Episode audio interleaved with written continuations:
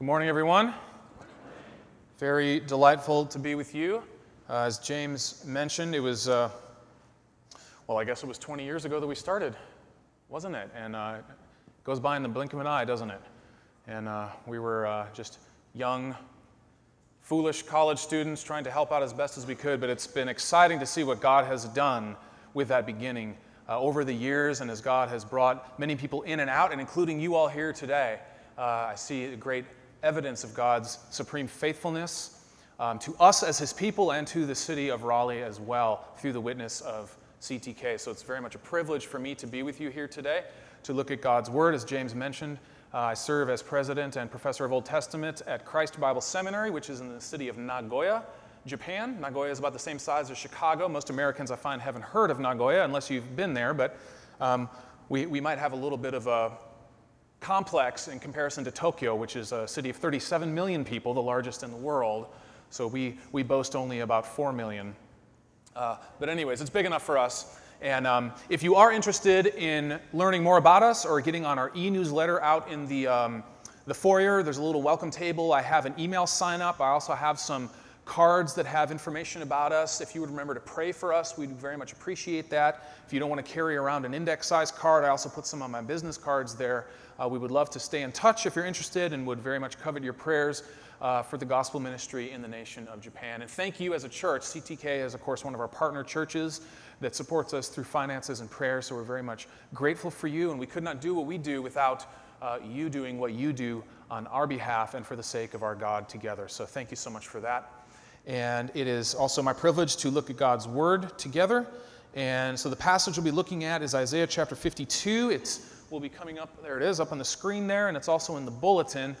The title of this sermon, which I didn't uh, take the time to talk about this in the first service, I thought I'd give you a pass. But last time I preached, I think it was last time, the title of my sermon was The Motive for Missions. Does anyone remember what title was in the bulletin the last time I preached? It's memorable. The Mojo for Missions.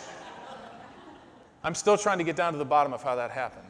But, anyways, this, this, this time I don't think it's in there. But if, if you want to know, I figured not, rather than get it wrong, just don't put it in. Um, but if you, if you want to know what the title of this sermon is, it's Gospel 101, coming out of Isaiah chapter 52. And as is the practice here in this church, let us read God's word together. Beginning in verse 1, we'll be reading through verse 12. And together, awake, awake, put on your strength, O Zion.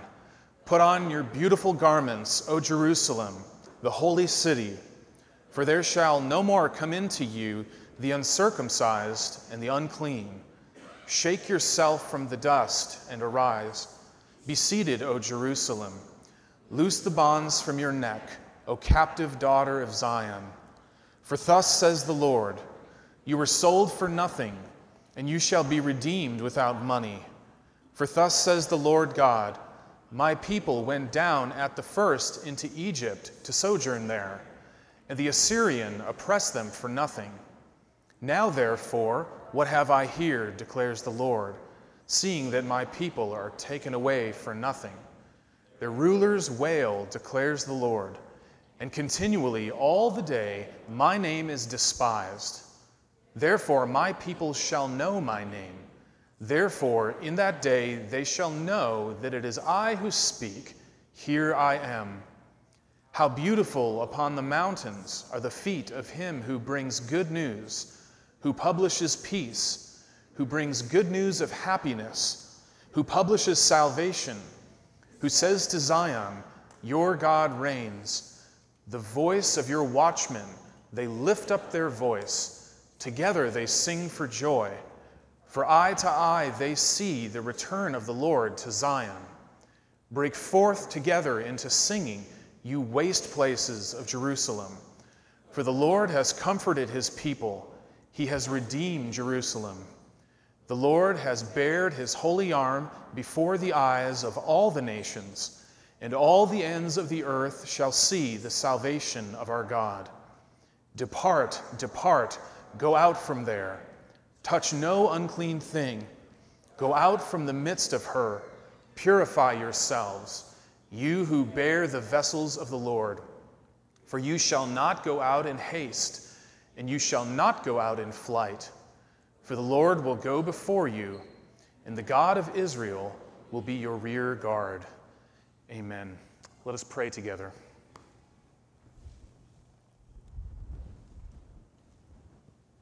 Father, we praise you as our great God and King. We give you praise for your great faithfulness to CTK as a church.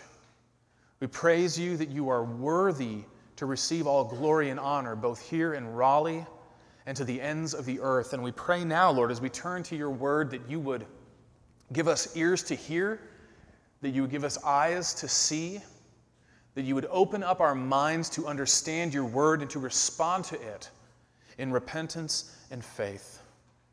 We pray in Jesus' name. Amen. When, when my family and I first moved to Japan, I did what most missionaries do when they first move to a non English speaking country. I enrolled in language school, in this case, of course, Japanese language school. And in order to assess our abilities, the language school has every incoming student come in and take a placement test so that they can set us in the right class. Well, the first day of school comes around, and I go into the building and I follow the signs to the testing room. And I come in and I see uh, various other foreign students sitting down waiting to take the test. So I walk in and sit down. The teacher comes in, teacher passes out the test. I look at the test, and I have absolutely no idea whatsoever what anything on this test means. I mean, this may as well have been a technical exam for how to change the oil on a spacecraft written in Martian. I mean, I had no idea how to read a single letter, let alone how to answer correctly.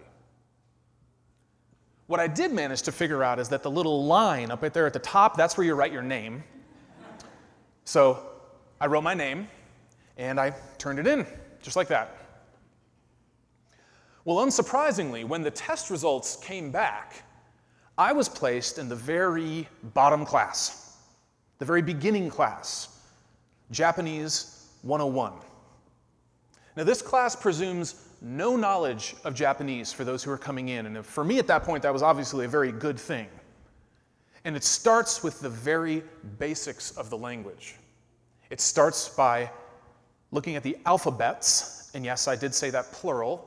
Japanese has three alphabetic scripts that they use that you have the joy of memorizing. And then it moves on from there to talk about pronunciation and the vocabulary, simple sentences, then it moves on from there. Well, starting at this 101 level was absolutely critical for me. Because without that basic foundation, I would not have been able to understand the concepts that were then later taught in Japanese 102, Japanese 103, and so on. In order to understand that teaching that came later, I had to have a firm grasp of the fundamental, rudimentary elements of the Japanese language. And that's exactly what Japanese 101 gave me. Well, I've entitled this sermon Gospel 101 for very similar reasons. When we talk about the gospel in the church, it's been my experience that oftentimes we start with Gospel 102 or Gospel 103 we start with the New Testament and its various uses of the term gospel to describe the saving work of Jesus on our behalf. And to a sen- in a sense, there's nothing wrong with doing that. There's nothing wrong with talking about the gospel that way. The New Testament talks about the gospel that way. But in order to understand fully the implications of this New Testament use of the word gospel, we need to go back to the fundamental passages the original contexts in which this term is used in order to understand that teaching that comes later. We need to start with Gospel 101. And this passage that we're reading here and looking at this morning in Isaiah 52 is arguably the most foundational text in this respect. So, the term that's translated good news or gospel in verse 7 of our passage here. It's used prior to Isaiah 52, but in every situation in which it's used, the scenario that is envisioned is the same. It describes the announcement of victory that a messenger brings home concerning the outcome of a decisive battle. And I've chosen Isaiah 52 in particular because it's this passage that the Apostle Paul quotes when he's describing the need to send people out to preach the gospel.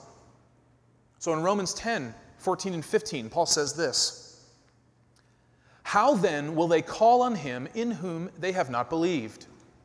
And how are they to believe in him of whom they have never heard? And how are they to hear without someone preaching? And how are they to preach unless they are sent, as it is written, How beautiful are the feet of those who preach good news? So Paul uses Isaiah 52 7 as a source text to describe the need to send people out to preach the gospel. And for this reason, understanding what is going on in Isaiah 52 is absolutely critical for us to understand the fundamental, rudimentary elements of the gospel. It's what we can call Gospel 101. But before we get into this passage itself, I thought it would be helpful to give a bit of background on the book of Isaiah as a whole. Isaiah is a very large book and it can be kind of difficult to get our, our kind of grasp of the horns of it. Well, the prophet Isaiah began his ministry in the year 740 BC, and during this time in antiquity, the Assyrian Empire was the sort of grand superpower of the ancient world. And Assyria was beginning to encroach on the kingdoms of Israel and Judah during this time. So at this time, God's people were divided into Israel in the north and Judah in the south. And God was raising up the Assyrian Empire in order to bring judgment against his people for their unrepentant sin. Well, the Assyrians eventually come and conquer and exile the northern kingdom of Israel in 722 BC. And then in the decades that follow, they begin various incursions into the southern kingdom of Judah. Now, during this time, God protects Judah, but various prophets, including Isaiah, come and are issuing warnings to God's people. And so, Isaiah chapters 1 to 39 is concerned with this, uh, this period of time, what we can call sort of the Assyrian crisis. And Isaiah's goal is to get the southern kingdom of Judah not to make the same mistakes that the northern kingdom made. He's trying to get them to avoid the judgment of exile by exhorting them to repent of their sin, to turn to God, to trust in Him. But by the time we get to chapter 39, it becomes clear that exile is going to be coming to Judah as well. Well, then when we turn the page and we look at chapter 40, the entire tone of the book of Isaiah changes. So, chapters 40 to 66 are written as if Judah's exile has already become a reality. At this point, God ceases, for the most part, giving oracles of judgment and um, warning, and he, can, he begins giving oracles of salvation and oracles of hope. In these chapters, they envision God's people as exiles, as prisoners, waiting to be redeemed. And it's this context then that the oracle in chapter 52 is given. And when we look at this passage, we see that it teaches four, what we could call fundamental, rudimentary elements of the gospel. And the first is this the concern of the gospel is God's name. The concern of the gospel is God's name.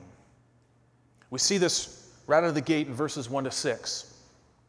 So these verses, if you look at them, they contain two sets of commands the beginning of verse 1 and then verse 2. And these commands are calling those who were left in the ruins of Jerusalem during the exile to get ready because redemption is coming.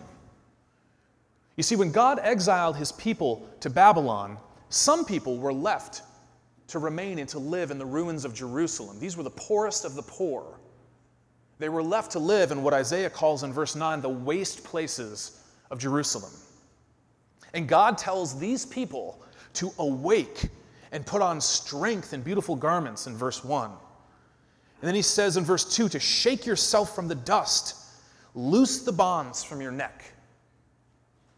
Well, then, following each of these sets of commands, God then gives reasons for the people of Jerusalem to do this. He says in verse 1 For the uncircumcised and unclean, that is, foreign oppressors, will no longer come into you. For, verse 3 says, You were sold for nothing, and you shall be redeemed without money. Now, the idea here is that God has never sold possession of his people. The Babylonians, even though they conquered them, even though the Babylonians think that they own them, they have never owned them. They have always been God's people. And therefore, for God to purchase them back requires no money. They've always been His.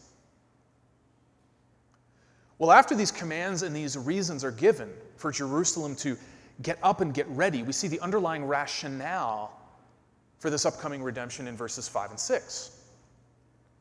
God says, Now therefore, what have I here? So he's sort of scanning the horizon. And what does he conclude? Look at verse 5. Their rulers wail, that is, their foreign rulers, and continually all the day, my name is despised. See, people back then believed that if one nation conquered another nation, that that conquering nation's deity was more powerful than the conquered nation's deity. That's what enabled the armies to win was this battle in heaven. So the Babylonians thought that because Israel was in exile, that their god Marduk was more powerful than Israel's God Yahweh. Yahweh's name is being despised. Well, how does God respond to this? Verse 6 Therefore, my people shall know my name. Therefore, in that day, that is, in the day of redemption, they shall know that it is I who speak, here I am. Now, the point here is even though God's name is currently being despised by the nations, even though he is not being recognized for who he is as the sovereign God of all creation, when he saves his people, they will know his name. And name, of course, is representative of his reputation, his identity, who he truly is. They will know that Yahweh has not been conquered God will save his people in order to vindicate his great name. Now, much of the time when we Christians talk about the gospel, we tend to assume that we are the primary concern. We often think that the gospel is primarily concerned with how we are saved. But what we fail to realize is that God's primary concern when it comes to redemption, when it comes to the gospel, is His name, His reputation, His glory. So later, the prophet Ezekiel, who actually lived in Babylon during the Babylonian exile, he makes the very same point. So through Ezekiel, God says this. It is not for your sake, O house of Israel, that I am about to act, but for the sake of my holy name, which you have profaned among the nations. Now, the fact that God shows us grace and mercy and pursues us and forgives us and restores us is, of course, a beautiful truth of the gospel. God cares deeply about us as his people. But we need to recognize that the chief concern of the gospel, the reason fundamentally that God restores us, is for the fame of His own name, that God would be recognized as faithful and merciful and gracious, that God's name would be worshiped and adored for who He is. The concern of the gospel is God's name, and this is then the fuel that should drive us to go out and preach the gospel to others. You see, when we see people, or when we interact with people who do not know the Lord Jesus as King, who have not admitted their sin, who have not submitted to Him, who have not received His forgiveness, who do not treat Him as King, when I walk down the streets of Japan, and statistically, 99.7% of the people that I pass by do not know the Lord Jesus as King, our fundamental concern should be God's name, that God is not being recognized as the glorious King of kings of all creation that He is. It should break our hearts because it breaks God's heart. We should be concerned that our God's name is being despised. And therefore, the reason that we share the gospel with others is so that first and foremost that he will receive that recognition that he deserves. But what do we tell people? What do we say to them? What is the content of the gospel? Well, this is the second fundamental element that this text teaches. Whereas the concern of the gospel is God's name, the content of the gospel is God's reign. You can see this in verses 7 to 9. So, after verses 1 to 6 instruct the people of Jerusalem to prepare for God's upcoming salvation, verses 7 to 9 describe a messenger coming to Jerusalem and proclaiming that this salvation has been realized. You see, for God to save his people back then meant that he had to defeat their enemies. So he had to defeat the Babylonians. So, this act of redemption that's happening is happening far away from Jerusalem. And so, the picture in verse 7 here is of a messenger who has been dispatched from the battlefield to travel back and bring good news of victory to the people back home. And notice what this messenger communicates. The text begins How beautiful upon the mountains are the feet of him who brings good news, that is, who brings the gospel. And then it describes the content of this gospel in four clauses. It says that this gospel messenger, one, publishes peace, two, brings good news of happiness. In Hebrew, this is literally brings good good news, like super good news. Three, he publishes salvation. And then four, this messenger proclaims to God's people in Zion, in Jerusalem, Your God reigns. Now you'll notice here that it's this last clause only that is actually recounted as the direct speech of the messenger. This is a way of underscoring the centrality of this clause. So, what is the basic content of the gospel that this messenger proclaims? Your God reigns. Your God has not been conquered by the Babylonians. Your God has not lost possession of you. Your God has not given up on you. Your God reigns. That's the good news. Now, what this reign of God brings are things like peace and happiness and salvation, that which the messenger is said to proclaim. But at its fundamental, rudimentary level, the gospel is the announcement that God reigns as king. And salvation is then an outflow of that reign. Well, verses 8 and 9 then record the response of the people in Jerusalem to this good news. You notice that they rejoice with singing because of God's powerful redemption, because he has brought them comfort from their oppression. Now, when we talk about the gospel, we tend to focus on this latter part, don't we? On the redemption and the comfort that God brings us. But oftentimes we neglect what Isaiah 52 emphasizes here that salvation is an outflow of God reigning over his people as king.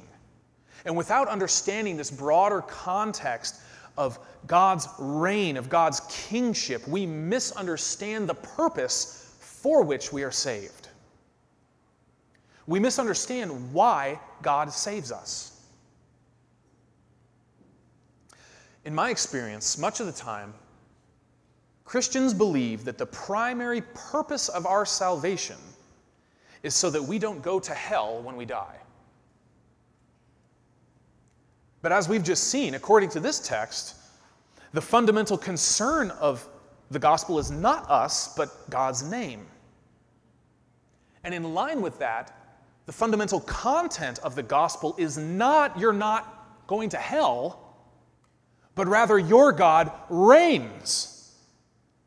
And so, therefore, the primary purpose of our salvation is not our avoiding punishment, but rather our incorporation into God's kingdom, over which He is reigning now. Now, a glorious reality of this incorporation, of course, is that our sins are forgiven, that God redeems us and restores us to fellowship with Him. I mean, believe me, I, I am a fan of not going to hell. I'm not trying to down that. Don't hear me wrong, that's a good thing. But if we fail to see that we are saved into a kingdom that is preoccupied with God's name now, then we fail to understand why we are saved. And our understanding of the purpose of our salvation will then determine how we live after we are saved.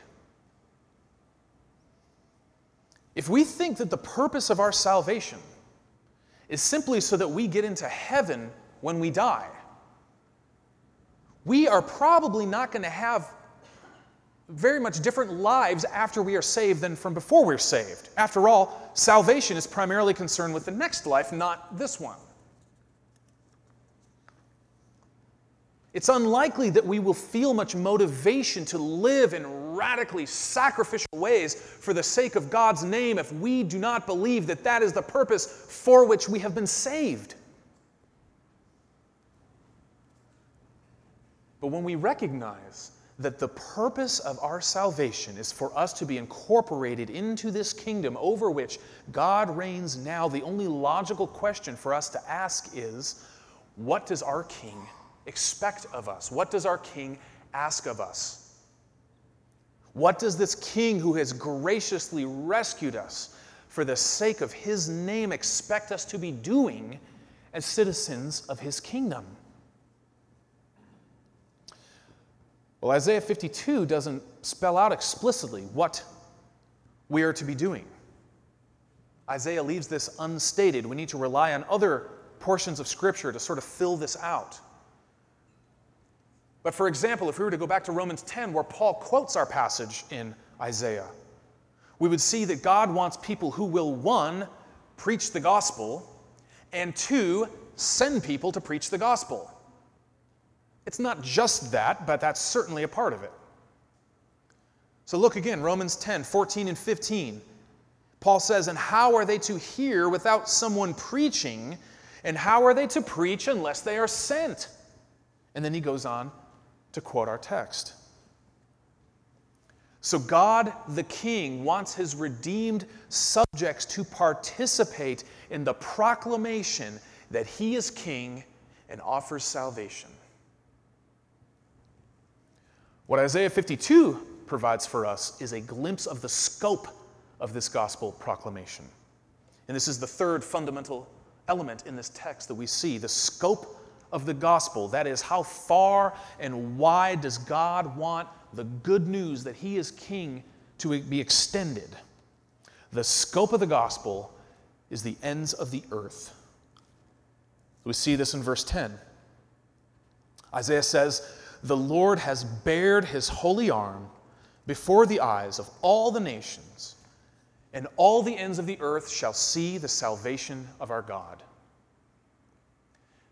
To bare one's arm here is an idiom in Hebrew for showing one's strength. It's kind of like that you know, classic scene where the guy's trying to show off and he rolls up his sleeve, kind of show his muscles. He's baring his arm.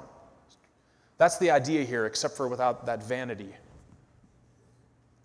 Or y'all remember Our God is an Awesome God? That old praise song? I got an amen in the nine o'clock service when I mentioned that, by the way. I say, Hallelujah.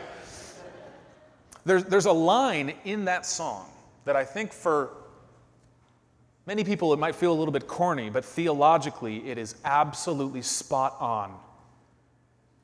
When he rolls up his sleeves, he ain't just putting on the Ritz. Our God is an awesome God. You know the next line? There is thunder in his footsteps and lightning in his fists. Power.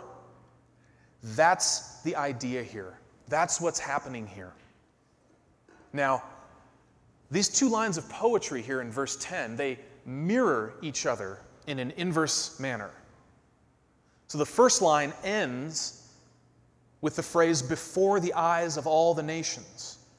And this corresponds then to the beginning of the second line, and all the ends of the earth shall see. Well, this indicates that the outer lines correspond with one another as well.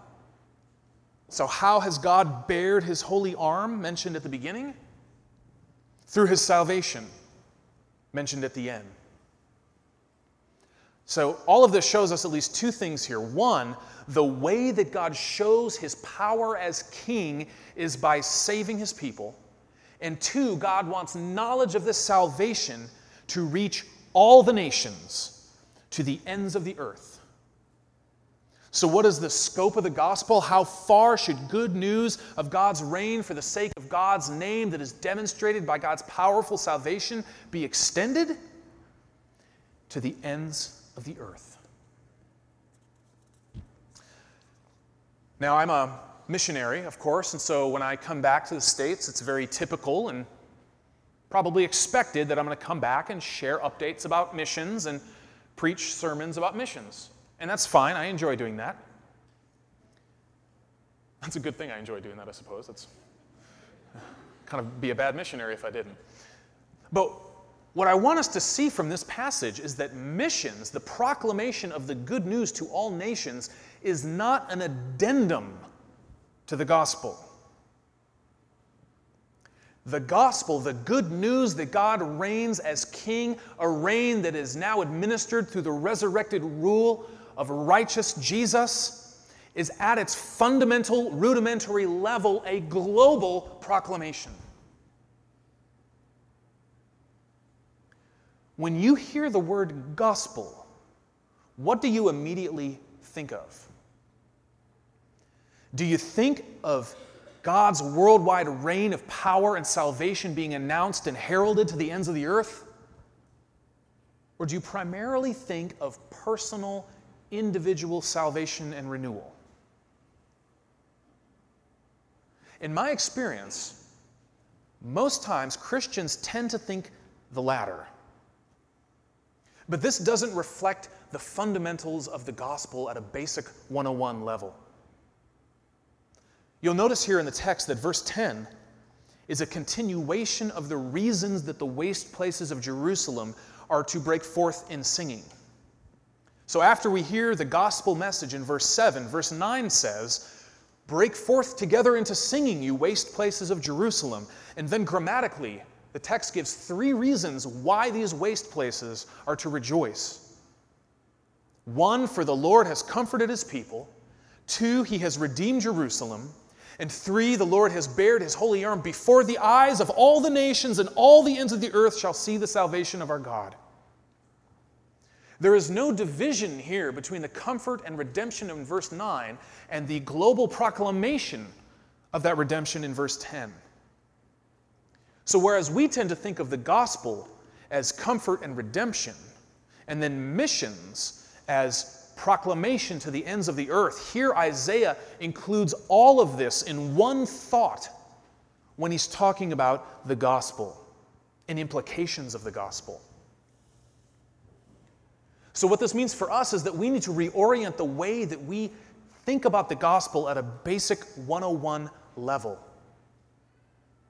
Now, again, don't get me wrong. I'm not saying that we should stop reveling and rejoicing in the individual redemption and care that God extends to us. God is our Father. We are His children. We can and should be transformed and rejoice in His personal love and care for us. But if we stop there and think that that's the gospel, it's like we've taken an apple and extracted the apple seeds, set them out on the table, and then said, hey, look, an apple. Well, the seeds are a central part of the apple, of course, but on their own, that's not an apple. And similarly, personal redemption and salvation is a central part of the gospel, but on its own, it is not the gospel. It's the seeds and the core. and the fruit and the skin that all together make up an apple. And similarly, it's comfort and redemption and international proclamation that make up the necessary constituent elements of the gospel message. And the reason why is because God is king over all creation. Now, this doesn't mean that we shouldn't use the word missions, of course. But it does mean that we should not think of missions as some tangential, specialized aspect of the church. Missions is fundamental to the identity of the church because missions is fundamental to the identity of the gospel itself. Well, so far we've seen that the concern of the gospel is God's name, the content of the gospel is God's reign, the scope of the gospel is the ends of the earth. And here we see the fourth and final fundamental element, what I call the guarantee of the gospel. The guarantee of the gospel is God Himself. We see this in verses 11 and 12. If you remember, this oracle began with commands for Jerusalem to prepare for God's redemption, followed by reasons for them to do so. And here, similarly, at the end, we see commands for God's people in Babylon to depart, to be redeemed, followed by reasons for them to depart. This oracle began with even a double imperative. In verse 1, awake, awake. And it ends here with another double imperative in verse 11 depart, depart. Those who are in exile in Babylon are to get up and to go out and return to Jerusalem. Those who bear the vessels or the pieces of the Lord's temple are to bring them back to the promised land. This is describing redemption. This is describing salvation here. Well, verse 12 then gives the reason that God's people can have confidence in their redemption. It says, For you shall not go out in haste, and you shall not go out in flight. That is, you don't have to flee in fear in order to escape your enemies. Why is that? The good news at the end here. For the Lord will go before you, and the God of Israel will be your rear guard.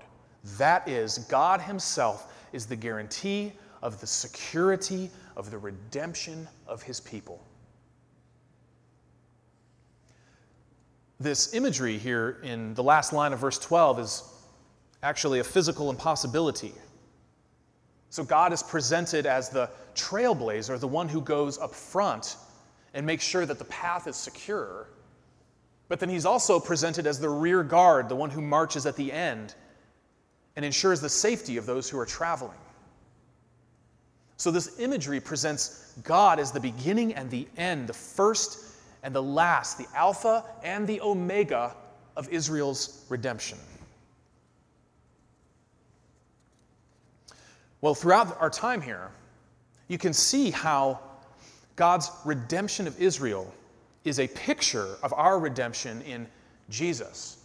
God rescuing his people out of exile in Babylon is a picture, as it were, of the much larger act of redemption, really rescuing us out of our exile from the garden the penalty of our sin. And just as God was the first and the last, the guarantee of Israel's redemption, so is Jesus the first and the last, the beginning and the end of our redemption from judgment that we deserve. And the only thing that he asks of us is to respond to his word in faith and repentance. So when he calls for us and he says, Depart, depart, turn from that way of life in which you formerly used to live, come to me, submit to me, find rest in me, find life in me, our response is to come. We come with nothing except for what we've already done here this morning, confessing our sin and trusting in His forgiveness and redemption. And we can have confidence in that redemption. Why? because Jesus has gone before us on the cross and secured our way. And because even now he marches as our rear guard, having poured out the Holy Spirit to be in our midst. And He saves us in this way in order that we would be incorporated into this global kingdom over which He reigns as the exalted King. So the gospel is good news first and foremost because it's not contingent upon us. Jesus guarantees our redemption not because we are faithful, but because He is faithful. So from now on, when you think about the gospel, I pray that you will remember this fundamental teaching here, this 101 teaching from Isaiah. That the concern of the gospel is God's name, that he would be glorified as his power is displayed in his salvation. That the content of the gospel is God's reign, that he is, has authority, and the scope of his reign is the ends of the earth. And that he himself is the guarantee of the gospel, the guarantee that we can have new life, that we can come out of our own exile and into his courts. And may he receive all glory and honor as we seek to learn and to grow as citizens of his kingdom. And may we re- bring him that glory together. Thanks for having me here this morning. Let's pray together.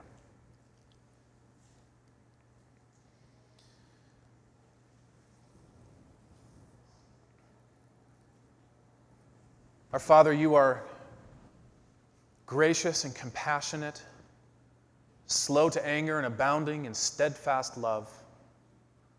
And Lord, we thank you that even though our sin and rebellion merits us your judgment, your wrath, that you have seen fit to extend mercy to us through your Son, Jesus, Lord, we thank you for that.